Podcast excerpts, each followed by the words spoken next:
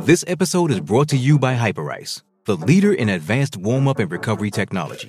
They have tons of innovative products, like Venom heated wearables to help soothe sore back muscles, Normatec compression boots to speed up recovery and increase circulation, and Hypervolt massage guns to improve mobility. Loved by athletes like Naomi Osaka and Erling Haaland. Try them yourself. Get 10% off your order with the code MOVE at hyperice.com. This episode is brought to you by Pepsi Wild Cherry. Pepsi Wild Cherry is bursting with delicious cherry flavor and a sweet, crisp taste that gives you more to go wild for.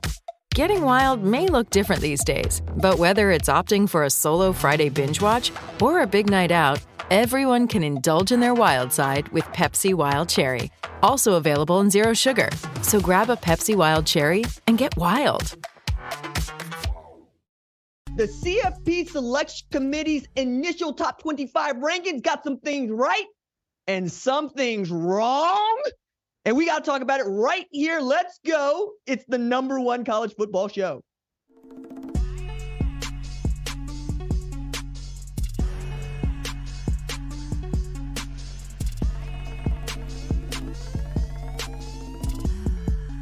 What's up, kinfolk? It's RJ Young. I am not on a step mill. Thank you for watching on the Fox Sports app, YouTube, or listening wherever you get your podcast. Tonight on the show, we have to react to the College Football Playoff Selection Committee's top 25 initial rankings. They're probably going to change, but you know what? They did what I thought they were going to do right at the top. I said, hey, do not be surprised if the Ohio State Buckeyes are the number one team in the country, according to the suits in Grapevine, Texas. And that is exactly what they did. They looked at Ohio State and they saw a football team that has been really good at keeping people out of the end zone, really good at getting into the end zone, and possesses the best player in college football in Marvin Harrison Jr. And then they took it a step further. They said, let's look at who they beat. They beat Notre Dame on the road in South Bend. They beat Penn State, who was undefeated at the time, at the shoe. And they have since continued to do nothing but prove they are one of the four best teams in the sport. And to them, the number one team in the sport. I thought that this was the way they would go if they were really stacking up the resumes against each other, along with undefeated against each other, and the caliber of competition in your conference. I don't think that it's a stretch to say it now. The Big Ten is one of the three strongest conferences in this sport, and they have a really great argument for being number one. Precisely because you see that team at number three for the committee is Michigan, right? Now, there's going to be lots of conversation about this going into, but I mean, let's talk about it right now. Ohio State and Michigan is now a de facto playing game for the college football playoff if these teams continue to do what they have been doing, which is just beating up on everybody else they have played. Now, I find this to be really interesting because it sets Ohio State up to be in the position that it was in last year, where all you got to do is win and get in. But if things shake out the way that they did last year, the loser of Ohio State Michigan could also get in to the college football playoff. Huh. So right now we're seeing the committee really does value not just Ohio State Michigan, but the teams that they have played and the other teams in their conference. Like as much as we throw shade at the Big Ten West, they are pretty decent in as far as their out of conference is concerned, beating up on each other, something else entirely. I think Ohio State is not shocked to be number one, but after how we have been ranking that team through the first 10 weeks of the season, they would be right to be like, oh, so the suits watch a little Buckeye football. It seems they watch a lot of Buckeye football because they're seeing what I see, right? Jim Knowles' defense in year two, they're keeping the lid on the end zone. They haven't given up more than 17 points in any game to any opponent all year long. They get Rutgers this Saturday. Rutgers, who is, by the way, six and two, bowl eligible. Hello. It's not as easy a win as it has been in the past by any stretch, but you expect the number one ranked Buckeyes to make light work of the Scarlet Knights as we continue to march toward the game on Thanksgiving weekend. But it's really, do you still get more out of this Ohio State offense? Because I think you can. Now, Ryan Day said earlier today that Miyan Williams is out for the season. That's a big deal. Miyan Williams had over 850 rush yards last year and was the number two on a pretty doggone good Ohio State football team. Fell just a field goal short of knocking off defending national champion Georgia. But TreVeyon Henderson is healthy, and we know what he's like when he is. He's a home run hitter. He had 162 rush yards and 207 total yards in their last win. We know what Marvin Harrison Jr. is capable of. He ought to be their first Biletnikoff Award winner at Ohio State since Terry Glenn, and perhaps their first Heisman winner since 2006, right? We're talking about Troy Smith at quarterback there. Now, you really want to win a national championship at Ohio State before you want to win the Biletnikoff Award and the Heisman, but you get it right now. Plus, add to this, Chip Trayanum has been nothing but great for the Buckeyes in the backfield. And as that offensive line continues to find out how good it can be, expect TreVeyon Henderson, Trip, Chip Trayanum, and even Dallan Hayden given time, right? Maybe he's in there, maybe he's not. Get an opportunity here. We'll see what other wide receivers step up next to Marvin Harrison Jr. Cade Stover really is coming on as I think a guy that's probably going to end up a Mackey Award finalist. We'll see, right? It's there for him to take. But really, that defense continue to come on, that defense continuing to perform, and the safety play that they've been getting has been outstanding. So I am okay with Ohio State at number one here. Two, three, and four. I got no problem with this. Georgia looked like Georgia for the first time all year in their win against Florida last weekend. And it really put a spotlight on what Georgia has done, not what Georgia has been this season. Georgia, 25 straight wins this uh, going into this weekend, and 41 and 1 since their last loss to Florida in 2020. They get a ranked Missouri this weekend, which is going to be for SEC East supremacy. But if you're Georgia, continue to do what you've been doing, right? The fact that you were able to outscore Florida, put up 43 without your best player in Brock Bowers speaks volumes about what your offense is capable of, right? We understand Daijun Edwards is that guy in the backfield, and we understand Carson Beck is actually starting to show himself to be the kind of passer that many expected him to be at the start of the season. He's now number two in the SEC in passing after putting up over 300 on that Florida defense. I'm really excited to see how Kirby Smart defense comes along, though, because that's really why we think Georgia is a national championship contender for a third consecutive year. And let's not bury the lead there.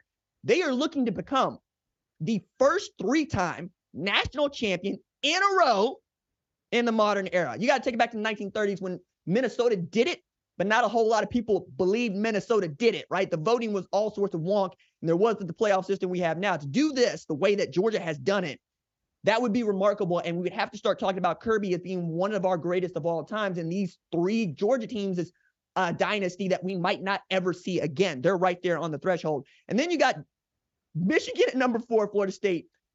Or excuse me, Michigan number three, Florida State number four. Now, a lot of people that are saying Michigan ain't played nobody, and they'd be right. I would tell you that all Michigan is doing is dominating whoever they play. It hasn't mattered who that is. They've had some ups, they've had some downs, but as the season has gone on, they have shown themselves to be one of the class college football teams in our sport. And they're going to be much healthier and much less taxed in this November than many other teams are because they've been able to get into fourth quarters where all they've been able to do is sit their starters and let the backups get really good game react uh, game preparation in times that may not got for say Ohio State, right? Who need to come from behind and go beat Maryland, for uh, for instance. I'm also going to add in there. I think as we get to see Michigan play better teams, notably Penn State and Ohio State, we'll get to get a better understanding of what Michigan is capable of. But it's also, I've said it this long, and we can't dance around it. Michigan is in trouble with the cheating sign stealing scandal.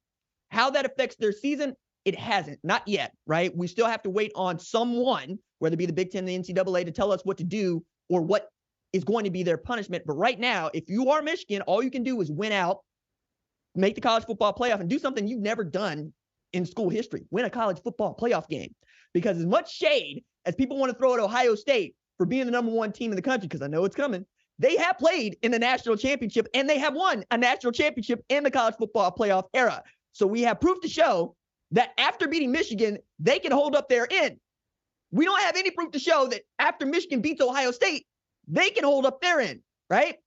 I think that that's going to play into the psyche of the committee, which is the reason that we have it, right? We want them to use their brains, use their eyes. We don't want to see computers do this damn thing. Now, you put Florida State here at number four. I'm still trying to figure out what to do with this one because they beat an LSU team that has already caught two losses, right? And who's really best win is Missouri. Okay. They're also a Florida State team that need to come from behind to beat Clemson in overtime, which in, you know, previous years, say the last 10, would mean something. But this year, not only do you have Clemson four and four, you got Dabo Swinney doing an entire segment on Tyler from Spartanburg about what Clemson has done in the past and how he needs to appreciate what Clemson has done in the past and not so this season so hard. I don't want that win on my resume if I'm Florida State in the way that people got to look at it. Then you're looking at Duke, who was ranked when you played them, right? But you played them at home. They had their best player on one leg, and when he was on the football field, he was winning the game. I can't look at this Florida State team and trust them. I don't know how good they are, honestly. I know what I think the ceiling is, right? Could they walk through the rest of the ACC into the ACC title game undefeated? Absolutely, probably will. They don't have a ranked team left, and the best team capable of beating them that might get in the ACC title game right now is Louisville, but quiet as it's kept, Virginia Tech has a path to the ACC title. All they got to do is beat Louisville this weekend, continue that, and then we're talking about Florida State playing Va Tech, which again, during the Beamer era, would have been a very big deal. During the Bowden era, would have been a very big deal. Today, feels like 2014 Florida State all over again, where you'll run through the entire schedule undefeated and then get beat like a drum by Donald and the Ducks over there in Eugene, Oregon. All right. Now we get into five, six, seven, eight, nine, ten. All right. So five and six right where they should be. Washington beat Oregon. Washington is undefeated. Okay. I don't care that Oregon has looked like a better football team. They lost to Washington. Okay. Don't lose to Washington. Be the number five or even number four team in the country. Even argument for number three if you get the win. Right. But we also were talking about a Washington team that hasn't looked great since beating Oregon. Very close contest to teams that we don't think are very good if you're not paying uh, attention to Pac 12 football. Like Stanford been giving everybody fits. Arizona been giving everybody fits. All right. Arizona State been giving everybody fits. I understand that if you're down on them, you expect them to go beat these teams like a drum. You don't expect them to really have to claw their way toward victory at the end, but that's winning football. We're looking at a Washington team that is 8 0 for the first time since 2016. Last time they made it to 8 0, they made the college football playoff, right? And I think a big reason is Michael Penix Jr., Rome Odunze. Those guys have been outstanding. They're going to absolutely have an opportunity to put up some points this weekend as they get a really terrible USC defense to play. And they get no, yet another ranked opponent because USC is here, number 20, but they are here. I'm looking at Oregon and saying, just t- take care of business. After what you did against Utah, we're all on board, right? I thought that Oregon has the best opportunity to win the Pac 12 championship, even after the loss to Washington, right? Even as Washington is the front runner. If you go undefeated through the rest of your schedule, you win the Pac 12 title game, you're going to get into the playoff because you're probably going to see Washington for a second time if they take care of their business. We got to see a very efficient Bo Nix, a very good run game from Bucky Irving and a Biletnikoff Award finalist, maybe winner, depending on how the rest of the season goes, and Troy Franklin. But it was really the defense that showed out to me. They did what USC could not. They held a Utah offense in check that should have always been held in check. I love the story of Bryson Barnes beating Caleb Williams, but when you can walk into Salt Lake City and you can hold Utah to six points, no TDs, you got a defense that's worth talking about, right? I think that they're going to be right there at the end. Bo Nix is getting to show his maturity and his experience. That dude might be playing himself into the first round of the draft next year. Right. Now we get to the part where the college football playoff selection committee is overcooking my grits. Okay. I'm about to get in your water and I'm about to splash. Okay. You got Texas at seven. You got Bama at eight and you got Oklahoma at nine. What bothers me about this is Oklahoma beat Texas on a neutral site. Texas beat Alabama in Tuscaloosa. How in the hell do you have Oklahoma ranked behind both with the same number of losses? The scoreboard got to matter here, guys. Otherwise, why the hell are we playing college football? Hey, with my eye, my eye tells me that Texas looks like a better football team than Oklahoma. But the scoreboard said they lost. So what, what, are we doing here? Are we saying that the results don't matter? Don't tell me about no daisy chain. Tell me about scoreboards. Tell me about who won the damn football game. Okay? If you lost to that team and you had the same record as that team, there's not a chance you should be ranked behind that team. The tiebreaker is literally the scoreboard. This makes no sense. This is why people make fun of the sport because we will look with our damn eye and tell them and gaslight them. You know what? Texas is still a better football team, but they lost. We have empirical evidence to show they are a worse football team than Oklahoma. You use the transitive win to help you understand where you should rank other teams, not to say, you know what, I think Texas has looked better in the last couple of weeks. How the hell can you say that when they had the starting quarterback last week? That's the other part that bothers me. Ain't got nothing to do with Maalik Murphy. I love Maalik Murphy. My buddy Laken Litman, she working on a story about Maalik Murphy that I'm to point y'all to at Fox Sports app. I think that dude's to be good. But he ain't QB1. And last time I checked, if you ain't got your QB1, you are not the team that we expect you to be. We have no timetable on when this dude is coming back. How the hell you going to rank Texas at seven and Oklahoma at nine? The loss that they have is to a good Kansas football team in a stupid, wonky game that they lost. But you know who they beat straight up and down? Texas. No, Texas beat straight up and down Alabama. How the hell you gonna have Alabama ahead of Oklahoma here? It don't make no sense. It, it, it don't make no sense. And if you're an Oklahoma fan, you have every right to be upset about this. You have every right to believe that they are coming at you. Matter of fact, this is the reason I love doing this show right here because these things would fire me up just like this. And I got to watch people in suits tell me that I'm wrong, not because I'm wrong, but because they say I'm wrong. That they gonna gaslight me and tell me, you know what, you didn't see what you thought you saw. You know what, that's a better football team than it's been. Again, even if you thought that was true with Texas, they don't have Quinn Ewers at quarterback. That is the quarterback that beat Alabama. That is also the quarterback that played against Oklahoma. Okay? I, I, it, it, it it's never gonna make. It's only gonna upset me, right? Now, that said, all three of those teams, Texas, Oklahoma, and Alabama, have a path to the college football playoff. That path, though, means that you got to win out. So Alabama, they got to beat LSU. And then with a win against Kentucky or a loss for Ole Miss, they clinch the SEC West. You get in the, in the SEC championship game, you beat Georgia or Missouri, maybe even Tennessee. Uh, we'll see, right? And then you make it in the college football playoff. For Oklahoma and Texas, you both need to win out. You are the best opportunity that the Big 12 has to get a team into the college football playoff. And even then, you need some help, right? You, you need some help at the top. You need Michigan to take more than one, Ohio State to take more than one, or even Washington to take more than one, right? You you you need some help here. But you can do it. You just got to take care of your own business. That starts with Oklahoma and Bedlam. We'll get to that a little bit later on. But as I go down the list here in the college football playoff selection committee's rankings, a couple things step out. I can get all the way down to number 20 before I start talking about teams that can make it into the college football playoff. The reason I can get into number 20 is because SC happens to have a murderer's row ahead of them. Okay.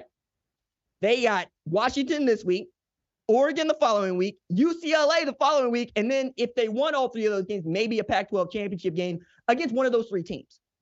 That's tough. That's, that's tough. Now, I, like you, don't think they're going to do that.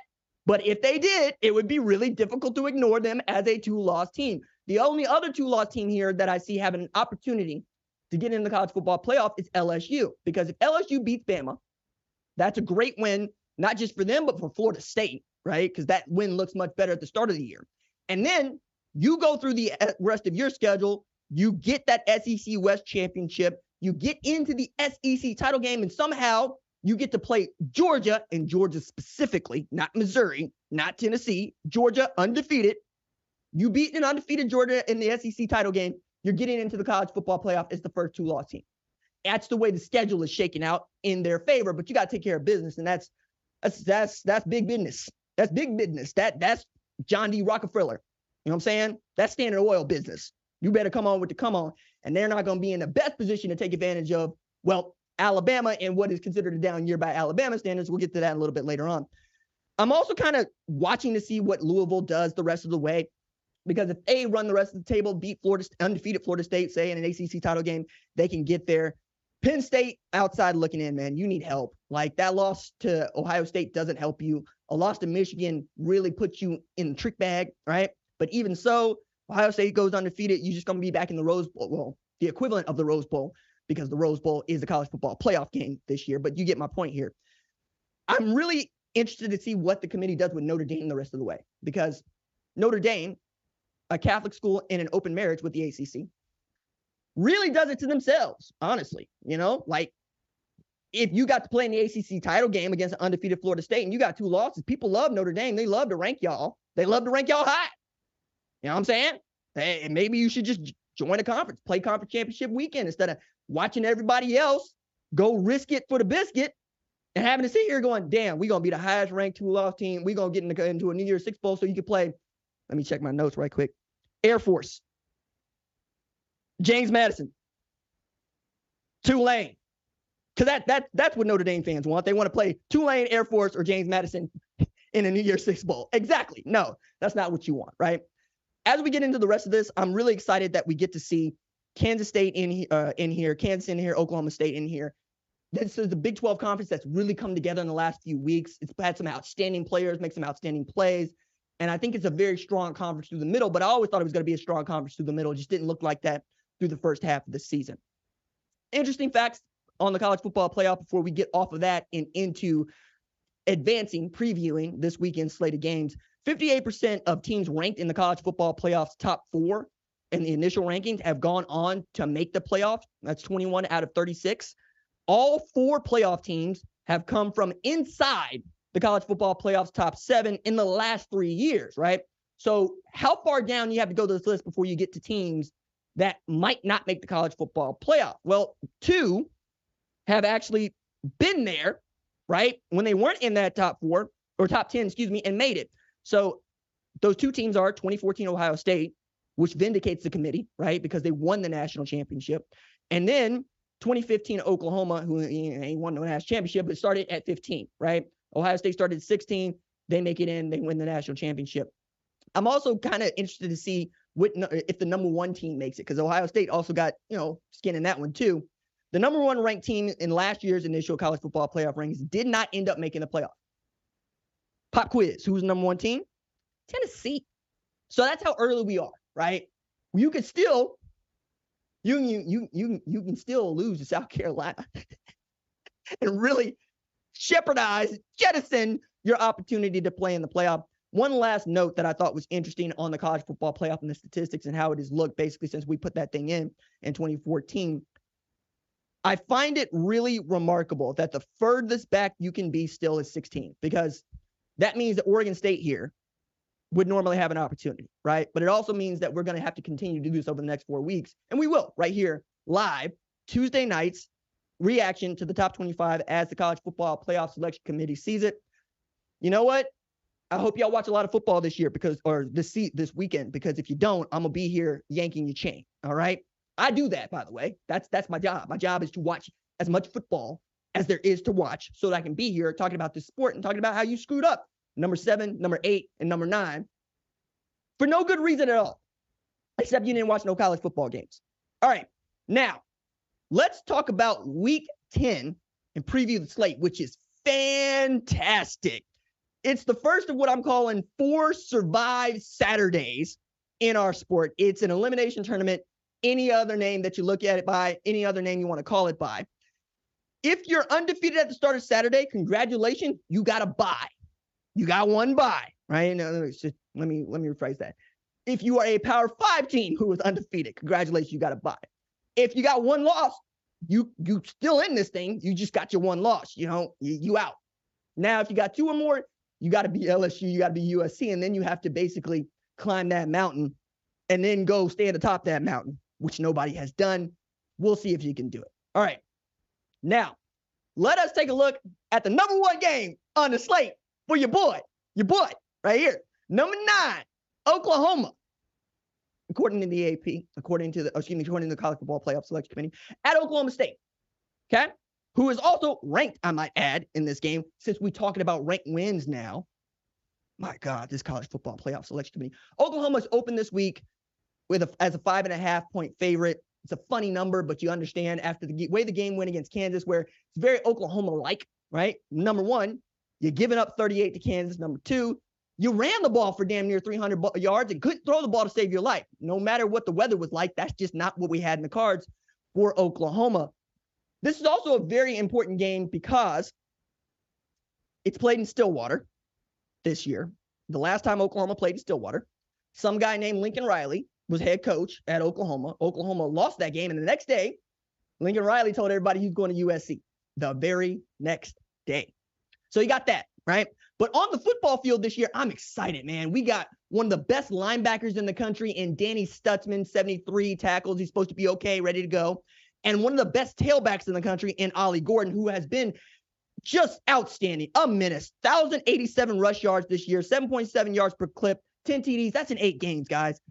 He's been a menace, though, for years. And this is the part where I'm actually, I was at the gym, right? We got American Airlines here. Those guys work out with me. I work out with them. We out in Owasso, we talking ball. And they're like, yo, that Ollie Gordon dude came out of nowhere. I said, the hell he did. That dude was down at Fort Worth the Euless tearing people a new behind because he's been this guy the whole time. Like, peak game here. You could talk about Ollie Gordon rushing for 978 and eight TDs in five games against Big 12 opponents. You could do that. You could talk about him averaging 195.8 a game. Good God. An eight yard clip. But what I would tell you to start talking about is him rushing for 2,000 yards as a junior in high school at Trinity. I would ask you to talk about him putting up 455 and six TDs on 49 carries against Allen.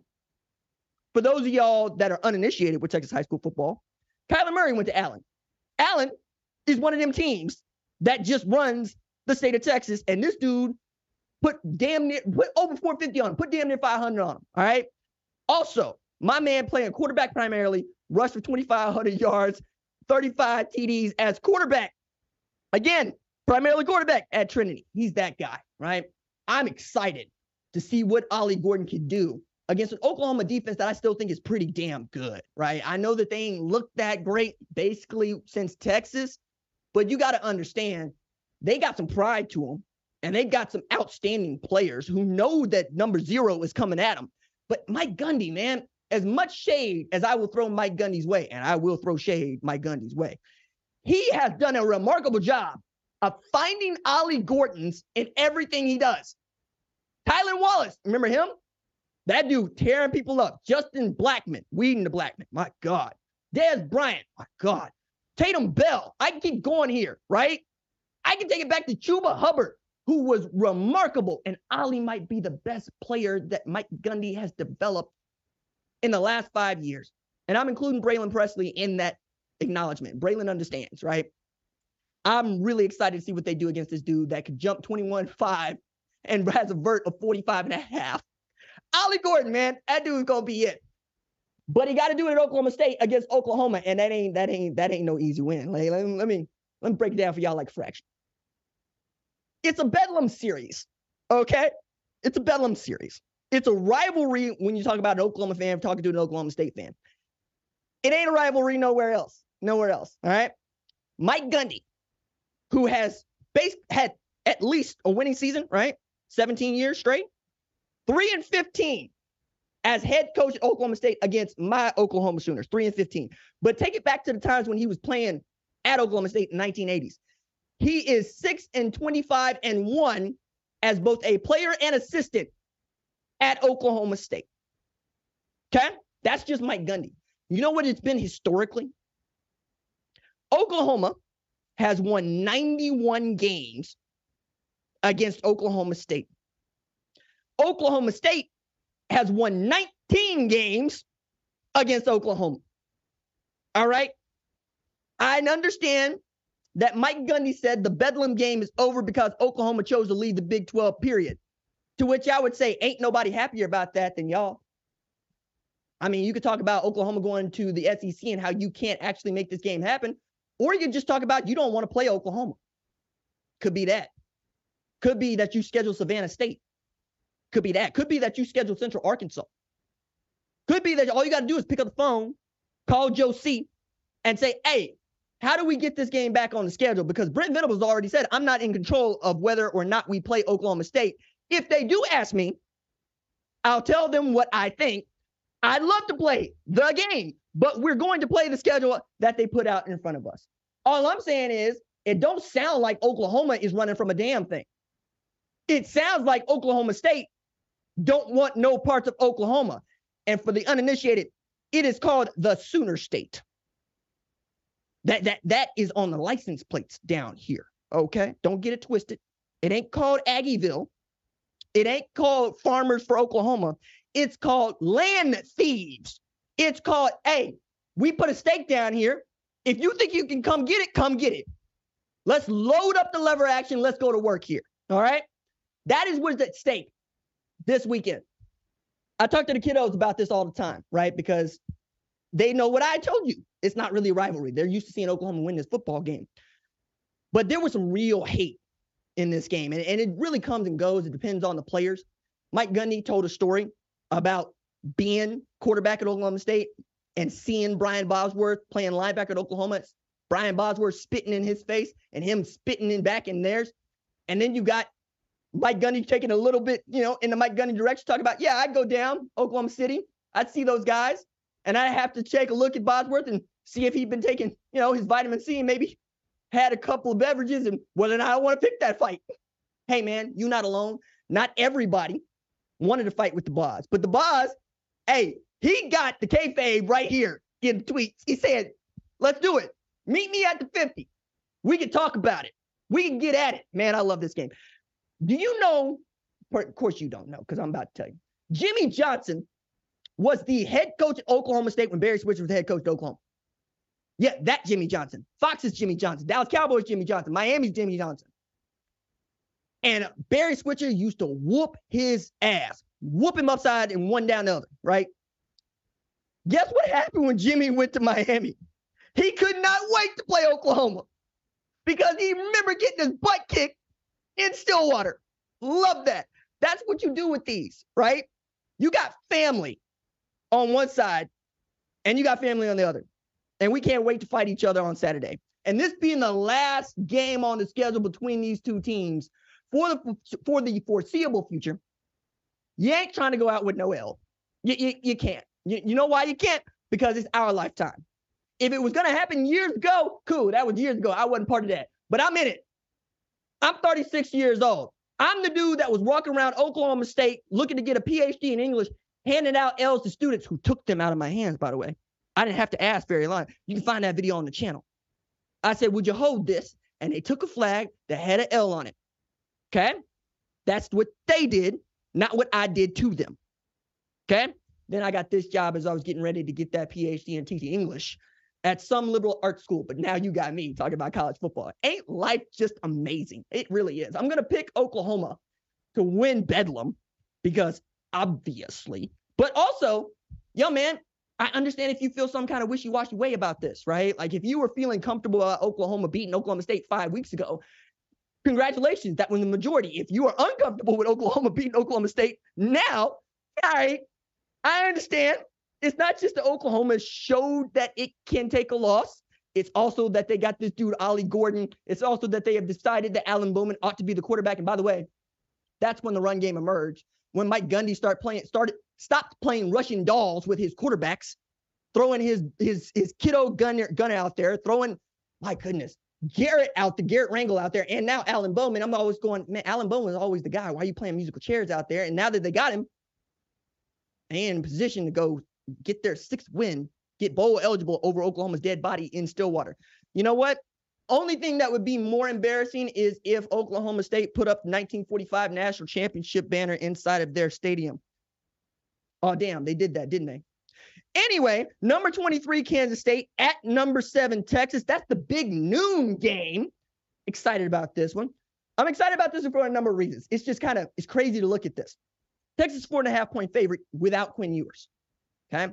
I love Maalik Murphy. He did not look great against BYU. Okay. We'll get to that. But more, it's more about what Chris Klieman ain't been able to do against Texas. Now, Chris Klieman has owned Oklahoma. The reason that I thought Oklahoma might have an opportunity to go undefeated this season when they got to about 6 and 0 is because Kansas State wasn't on the schedule. Kansas State has beaten Oklahoma three times out of four with Chris Klieman as head coach. Okay. home and away. It, he just got Oklahoma's number. Lincoln Riley or Brent Venables, it don't it doesn't matter. However, Texas owns Chris Klieman. And I say Texas, it's not just because Chris Klieman is 0 for 4 against Texas. It's because you could take it back to the Tom Herman era for the last time that you saw a Kansas State team that could beat Texas. That's wild to me because we don't really think about Kansas State having any sort of history with Texas. Not really, right? And then add to this, oh, yeah, Kansas State is the defending Big 12 champs. Oh, they have decided to start playing like they are the defending Big 12 champs as they put 41 up on Texas Christian and allowed three, put 43 up on Houston and allowed zero. Okay. Like they've been putting it together here. Now, I'd also add in this that Kansas State is going to catch Texas at a very unique time. Another reason I got them problem, real problem being number seven. All right. Not just you ain't got Quinn Ewers. Okay. It's also that Texas is somehow 24th in scoring, but ranks 101st out of 133 FBS teams in red zone scoring percentage. They have scored just 26 times in 33 trips into the red zone. They can't finish. Last week, you had the def- uh, special teams pick up a TD, right? That game was much closer than it should have been because they could not finish. Texas got 16 touchdowns and 10 field goals. That gives them 120th in the nation in success rate. Means that, oh, they get to the red zone, don't worry about it. You'll get the ball back. They'll beat themselves. They'll settle for three. They did this against Houston, and Houston gave them the what for. I think that's also why Kansas State ends up in the top 25, right? But apparently, the College Football Playoff Selection Committee looks at that Houston game and does not dock, does not dock Texas for it, like they dock Oklahoma for Central Florida. Um, um, look here, this this this Texas bias is gonna have to stop. It's just gonna have to stop. Now, Maalik Murphy has an opportunity to really show himself to be the kind of player that his talent portends him to be. He was 16 to 25, 170 yards, two TDs last week. Those two D two Ds were both the those two TDs. Slow down, RJ. Were both to Adonai Mitchell, right? Who's Georgia transfer. One of those was a 30 yarder that he underthrew. Another was a missile. Like I saw him on that run pass option, just throw a can like like laser, nuclear loose that thing right into Adonai Mitchell's hands, and he went to the house on a 13 yard slant. Yes, Bull Durham, right? Ne- never major league. Matter of fact, major league stole from Bird Durham. I'm a catcher, so I, I I take that one personally sense. Right now, Kansas State. It's not just being 0 4 against Texas. It's also that we're really trying to figure out what to do with you. Because I think we stopped paying attention to Kansas State after they took a loss to what turns out to be a really good Missouri team. Because if you're looking at the statistics here, you can see Kansas State being really, really great. One of the better two loss teams in the sport, if not the best two loss team in the sport. They beat Texas. Check this out. Number 14 in scoring defense, giving up just 16 a game, right? Number 23 in run yards allowed per game, right? 109. Number six in third down defense. And really, really great at holding people at yards per play. Behind Iowa State and Texas, they're giving up just 5.18 yards per play. I think if the defense does what it's supposed to do, and Chris Klieman gets to do really some cool stuff with Will Howard and Avery Johnson, it's not hard to see how Kansas State gets Chris Klieman his first win against Texas because Will Howard has been outstanding, right? But Avery Johnson being able to come in there and just run the football has been great for them too. I mean, when they beat Texas Tech 38 21, Avery Johnson rushed for five TDs in one game, right? Texas Tech, we still don't know what to do with them. They're up, they're down. But they also got another tailback that can help them at, with that in DJ Giddens, who's averaging 6.2 yards per carry and is this close to having a thousand yard season from scrimmage between rushing and uh, receiving.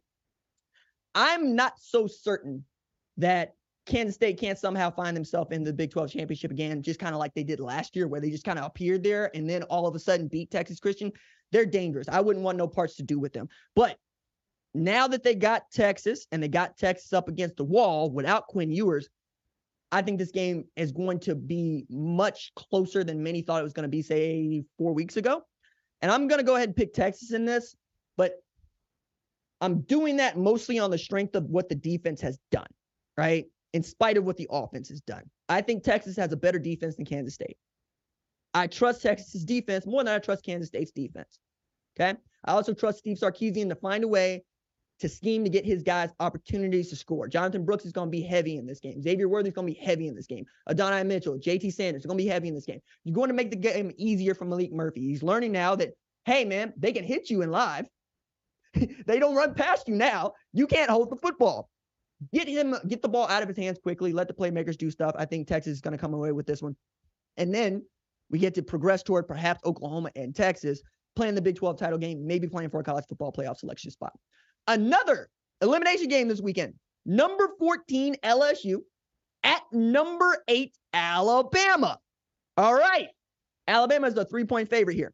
Now, with a win on Saturday and a win against Kentucky the next week or a loss by Ole Miss, Bama clinches the SEC West, right? It's kind of the same thing for LSU, but this is really already bubbling to the surface for me. Offensive coordinator Tommy Rees at Alabama was offensive coordinator for Brian Kelly at Notre Dame. Brian Kelly's at LSU. And after losing to LSU last year, what did Nick Saban do?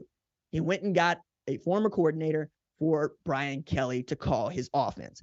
Already very excited about this one because I'm all I'm sure that both of those guys know a ton about each other and a ton about each other's strategies and how they like to attack. I think that's going to be really cool to watch that chess match play out.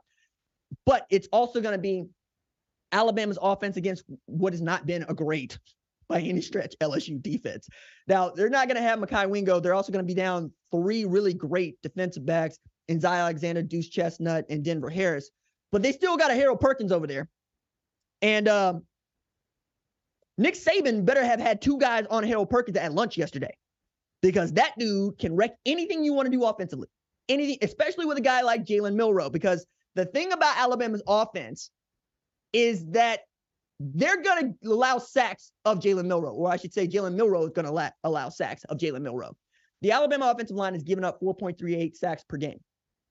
Sacks is a quarterback statistic mostly, right? If you give the dude two seconds to throw the ball and he don't throw the ball, that's on him. Alabama does that. They give Jalen Milroe time to throw. But the thing that makes Jalen Milroe great is his ability to get time to toss it downfield and when the clock expires for the offensive line, he can usually make you right. Like he'll run away from people, he'll take some sacks. He's as much a home run hitter as Jase McClellan is, as Roydell Williams is.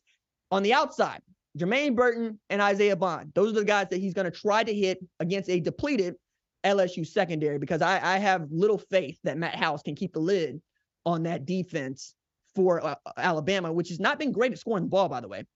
They're 78th in yards gained. They're 74th in penalties per game and 50th in scoring.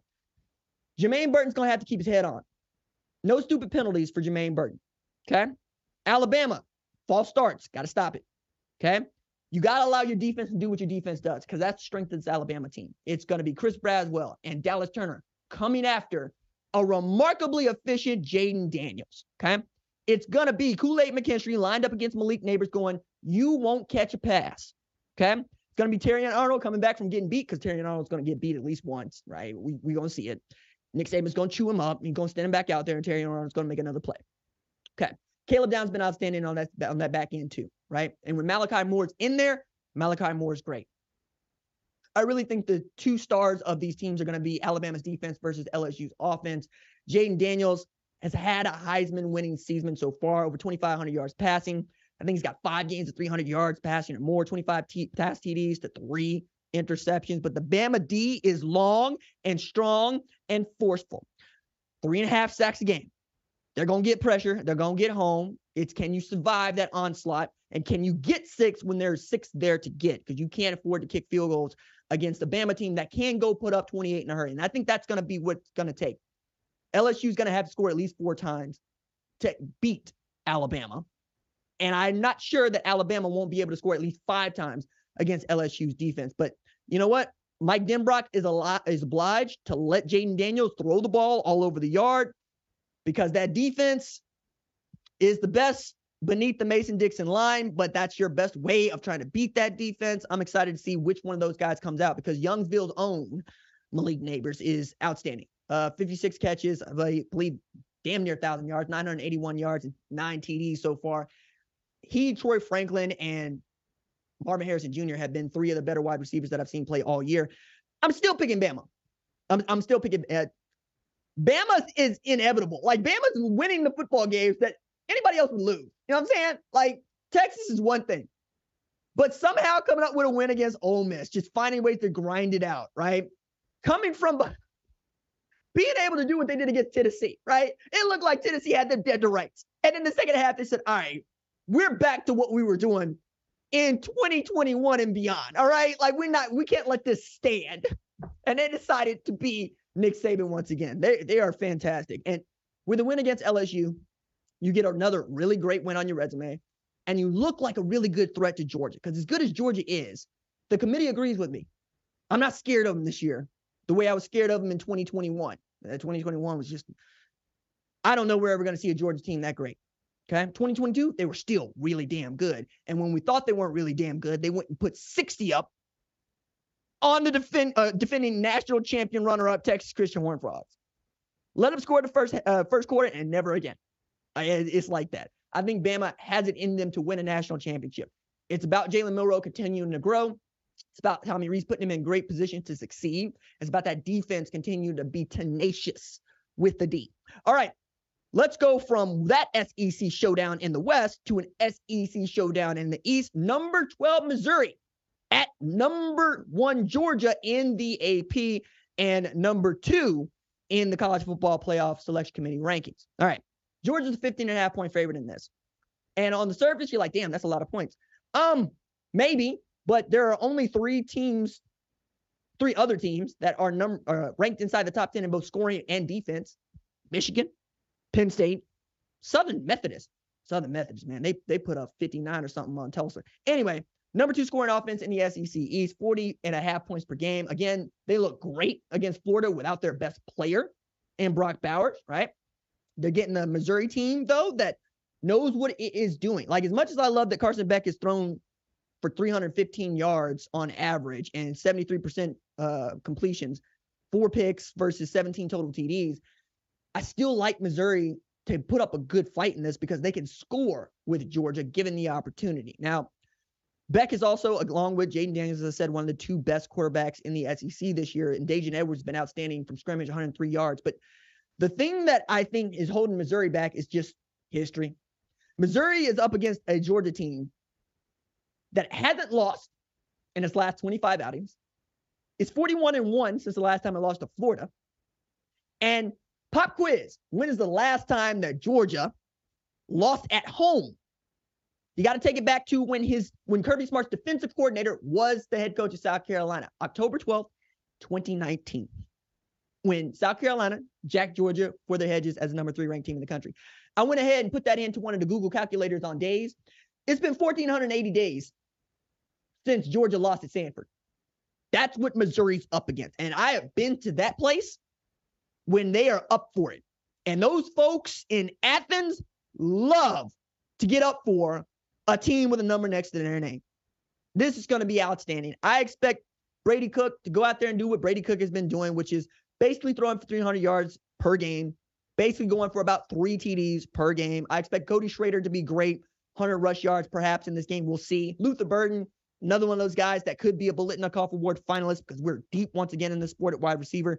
He's averaging 113 receiving yards per game, second best in the SEC. I think he's got six out of his last seven games have been 100 yard receiving efforts. And the defense is allowing just 23 points per game, which is pretty damn good, but not great in the SEC, where defense reigns ninth best in the SEC. All Georgia has to do is what it did against Florida, and it'll make light work against Missouri. But Missouri's got an offense that Florida did not possess. So maybe this game is close in the second half, and that's where you can do your winning because that is when good football teams have been outstanding this year. Like I got this stat that was kind of remarkable to me about what fourth quarter teams have looked like. So scoring differential in the four, entering fourth quarter. Number one is Michigan. They ain't played nobody. They're averaging 31 and a half or 31.25, 31 and a quarter as a scoring difference in the fourth quarter. But you go down that list, you see Georgia at two, or excuse me, you see Oregon at two, Georgia at three. And then you go a little bit further down, you see Oklahoma at six, you see LSU at seven. Good football teams, what I'm saying, finish in the fourth quarter. They score and they don't allow their opponents to score. If Missouri can extend the lead going into the fourth quarter, they got an opportunity here because I don't think that Georgia's built to come from behind that way. I think they're built to come out strong in the third quarter. And if you can withstand that surge and you're in striking distance, you got a shot here. Still going to pick Georgia because, duh. I mean, 25 in a row. 20, 25 in a row, and it's Missouri. Like, no disrespect, but y'all wasn't nobody in the Big 12. Okay? It's hard for me to think y'all to be somebody in the SEC. You seven and one, that's great. Uh, I'm, I'm excited for you. You're ranked number 12. That's great. Awesome. You beat Kansas State. Whoopee.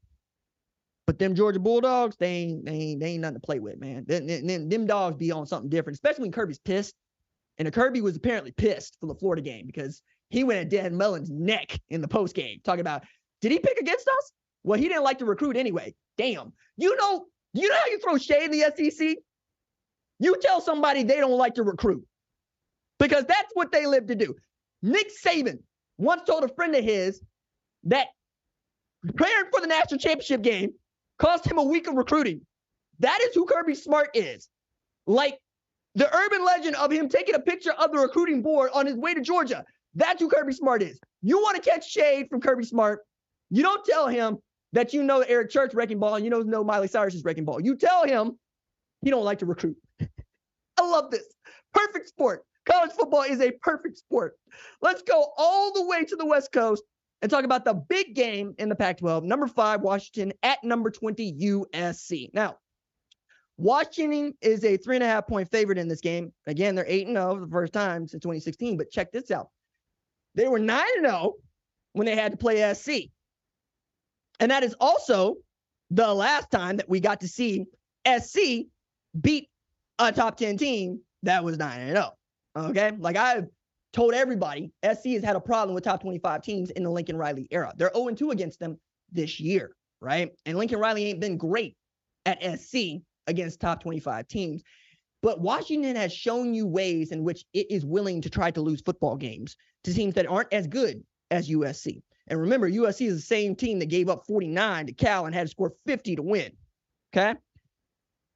Now, I want to take into account that Washington has won 15 straight games, which is the second longest active streak in the FBS. I also want to take into account that Michael Penix Jr. is averaging 368 through the air, 24 pass TDs, just six picks. I also want to take into account they got two guys that are averaging over 100 yards receiving, and Dillon Johnson, when he is ready and able, can run the football.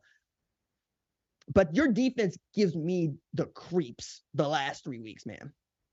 And knowing that Caleb Williams is absolutely against the world this weekend, you better be on it. Okay. Chuck Morrell, Will Inge, y'all better be on it because that dude makes SC into the team that it can be. Now, has he been great the last couple of weeks? I mean, he was great against Cal, but he wasn't great before that. Does he have the capacity to play like the number one pick in next year's draft and the reigning Heisman winner? You damn right he does. The other thing is he's averaging 309 total yards per game. That's running, that's throwing. He's also got a guy in Marshawn Lloyd that I think has an outside shot of being an All American this year. Maybe not first team or second team, but definitely getting there because he's been great. But it's really can you stop Caleb Williams? And as good as Cal was last week at trying to beat up on USC, they gave that man another opportunity. Okay. Cal had a 28 17 lead on the Pac 12 network, pushing back the start of this show, and managed to let that game get to 43 off. What bothers me is that Cal let USC win this game rather than go win it. They got, they forced a fumble out of Caleb Williams, got the ball back and immediately threw it back to him. And Caleb said, Cool, I'll, I'll go get it. Then they went for two and they failed.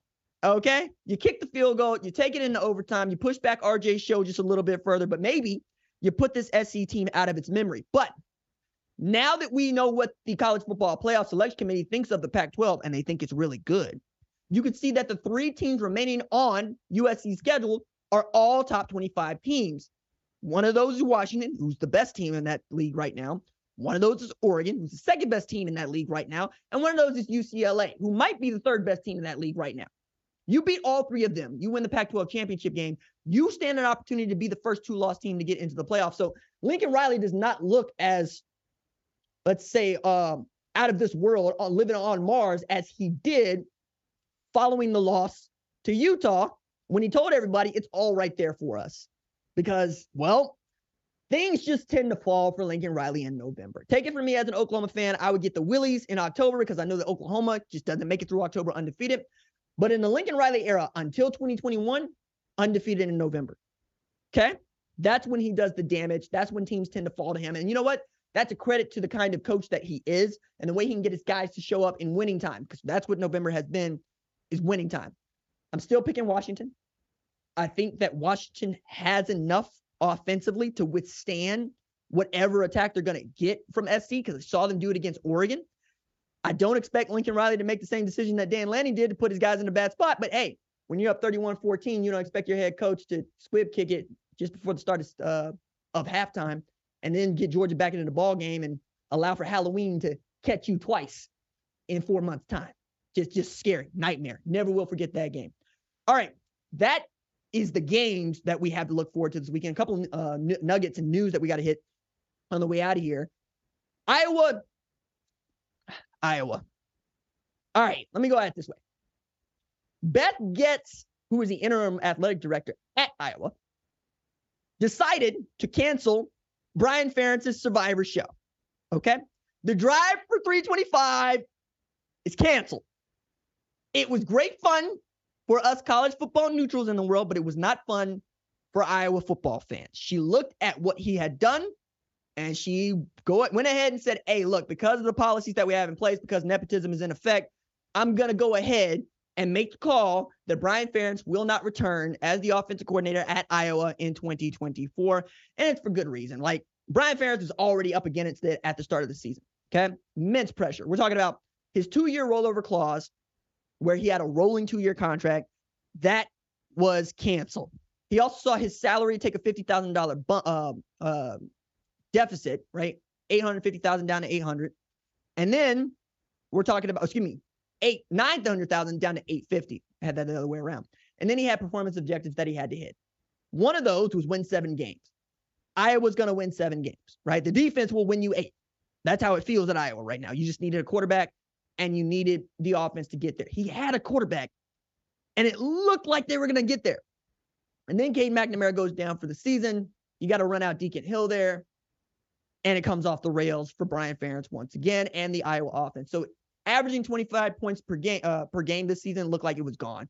They're averaging just 19 and a half points per game this season. By the way, the 25 points per game, the defense could help you. Like he didn't have to do that offensively. Like they didn't put that stipulation in there, which is what I would have done. I would have said the offense has to score 25 points a game. They didn't even do that. They still can't get there, 19 and a half, and that's only marginally better than last year where they averaged 17.7. The Hawkeyes have scored just five TDs in five Big Ten games this year. Yet and still, Iowa sits atop the Big Ten West. Like they got a shot here at playing the Big Ten championship again. They're also damn near last in total offense, averages 232 yards per game. Like it, it is it's bad down there. And as much as I feel bad for Brian Ferentz having to go out like this, I think Kirk put him in this position.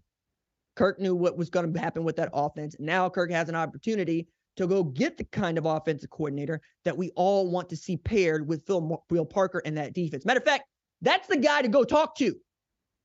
Now, if Iowa had a better resume, better schedule, even ranked top 25, I would tell anybody that would listen, give Phil Parker the Dan Broyles Award. That man has been one of the best coordinators in our sport for the last five years in a row. I want to hear what he thinks a good offense looks like. I don't think Kirk should tell us who the offense coordinator is. I think Phil should tell us who the offense coordinator is because anybody that can give him fits is somebody you want to be calling the offense for you. It's also very interesting that Cade McNamara is coming back, right? So maybe he's got some thoughts about who that guy should be too.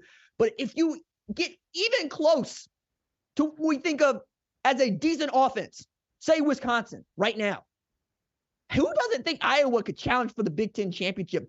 USC, Oregon, UCLA, come what all, Washington, you wouldn't care because that defense has been so good. Nobody finds Iowa eight man players that turn out to be All Americans quite like Phil Parker. Think about guys like Cooper DeJean, man. So this last year we're going to see Brian Ferentz, but it does not guarantee that we're going to see great offense from Iowa next year. I am also going to just say, Iowa fans, I understand some of y'all feel like this is a Pyrrhic victory, right? Because you got to get through half the season before the inevitable was always going to happen. But on the other hand, Beth Goetz did what Gary Barta would not, which is intervene, intercede on your behalf because she too is tired of the offense not doing a damn thing and the defense having to carry the entire Iowa Hawkeye program. All right. Another nugget here. There was some jewelry stolen from the Colorado locker room at the Rose Bowl, and Colorado's lost to UCLA. While other people have already told you what they think about this, notably Prime, who said at his press conference earlier on Tuesday that he expects the NCAA and or the Rose Bowl to make his players whole. The quote is, they say it's the granddaddy of them all, right? I'm sure granddaddy got some money. that's a cold line. I, I that, that's a cold line. I also thought it was interesting that not enough people are saying what UCLA has said about this. So Chip Kelly, credit to him, he said, I was just told about this walking over here. It's awful. Talking about on the way over to his post-game presser to try to celebrate a win. The Pasadena police were looking into it, and he just found out when he got to the podium. The UCLA athletic department released a statement saying, Hey, we confirmed the report. We've given it to Pasadena Police Department, and they're trying to follow through to figure out what, if anything, can be done about this. Prime has even gone as far as to go up to say he's going to get to his players and say, Hey, look, uh, tell me what y'all got was stolen, what jewelry, what cash, whatever. We don't know the extent or details of what was stolen from them. But the thing that I thought not enough people actually pointed out is this happened at Jackson State too. Okay. Number one, somebody ain't learned a lesson because it feels like the same folks that might have some jewelry at Jackson State got some jewelry at Colorado. It turns out some people think the same thing. If y'all just gonna leave it there, they're gonna take it. Okay.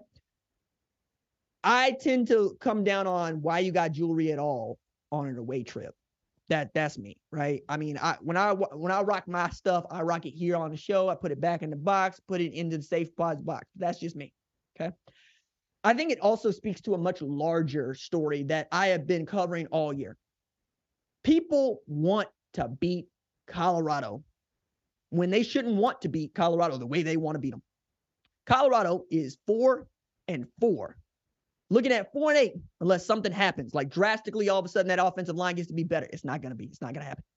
But teams are still getting up to play against Prime, not against Prime's team. And that is not working for some of those players because they are very good at the top of the depth chart. They're just not deep enough to withstand the kind of punishment that they are taking at the bottom. Like you're looking at Travis Hunter fighting for his life, Shedeur Sanders, who they said took a pain shot in the middle of that game. He's getting hit so bad. You can't keep doing that, expect to win football games. But I also think it is more to the point. We want to show up to watch Colorado play because each game they play is a ratings bonanza. And I keep continuing to say the ratings out loud because they matter. Because just because you're a college football fan who's like Colorado's not no good, why are we talking about them? Your mama knows that Coach Prime coaches Colorado. I dare say she cannot tell you who Kalen DeBoer coaches. Okay? That's why this matters. She can't tell you who Justin Wilcox coaches. That doesn't mean much to her. And since I'm picking on the Pac 12 here, I'll bet she can't tell you who Dave Doeren coaches. Okay? That's why we talk about it. That's why we talk about it on the show. People really care about what this team is doing or not doing. Now, how they finish the rest of the season, that is going to be interesting, right? Because Prime ain't built for four and eight. That man has built his reputation and his entire career on not just winning, but dominating. And that is what he expects from his players. And he's already said it ain't about whether or not you're looking after the dudes as much as he is going to look into the portal to get dudes that are better than you. Okay. That's how we turned over the roster to get them those wins against Texas Christian, against Nebraska, against Colorado State. That's how they built that 29 0 lead against Stanford that they blew. They went into the portal and came out with players. It's much more difficult to come out with offensive linemen than it is to come out with skill players because they're just more skill players than their offensive linemen. Not everybody gets to be Michigan, where you create the Joe Moore Award winning offensive line. You create the kind of offensive line friendly university that invites other players who are outstanding and want to come there. That ain't what they've done just yet. But I suspect Prime is going to twist that place into being the most offensive line friendly university on the face of the earth because that is how bad they need them. And with a decent offensive line, maybe Colorado makes a push at the Big 12 championship. But right now, it feels like Utah would beat the bricks off them. Just beat the brakes off them. Just just house them. And that's with Bryson Barnes quarterback, not with Cam Rising at quarterback, who might come back in 2024. Man, so much going on this year. I said it was going to be a massive show. It has been a massive show. We started with Ohio State at number one, and we end it with me talking about Colorado. That is a perfect encapsulation of the number one college football show. Our number one college football show leads the screen are Jack Coakley and Torn Westfall. They make us better in the film room. Production assistant Kiara Santana puts a special in our special teams. Social producer Javion Duncan makes sure the recruits and the rivals see the cake we bake. Our technical director is Aaron Schechter, sitting in the signal. Senior producer Catherine Cordaji sees the entire field from the booth. Lead producer Tyler Wojak calls the plays from the sideline and the play snaps on my clap. We will be back right here live Saturday night following the end of LSU Alabama. Until then, stay low, keep those feet driving. That was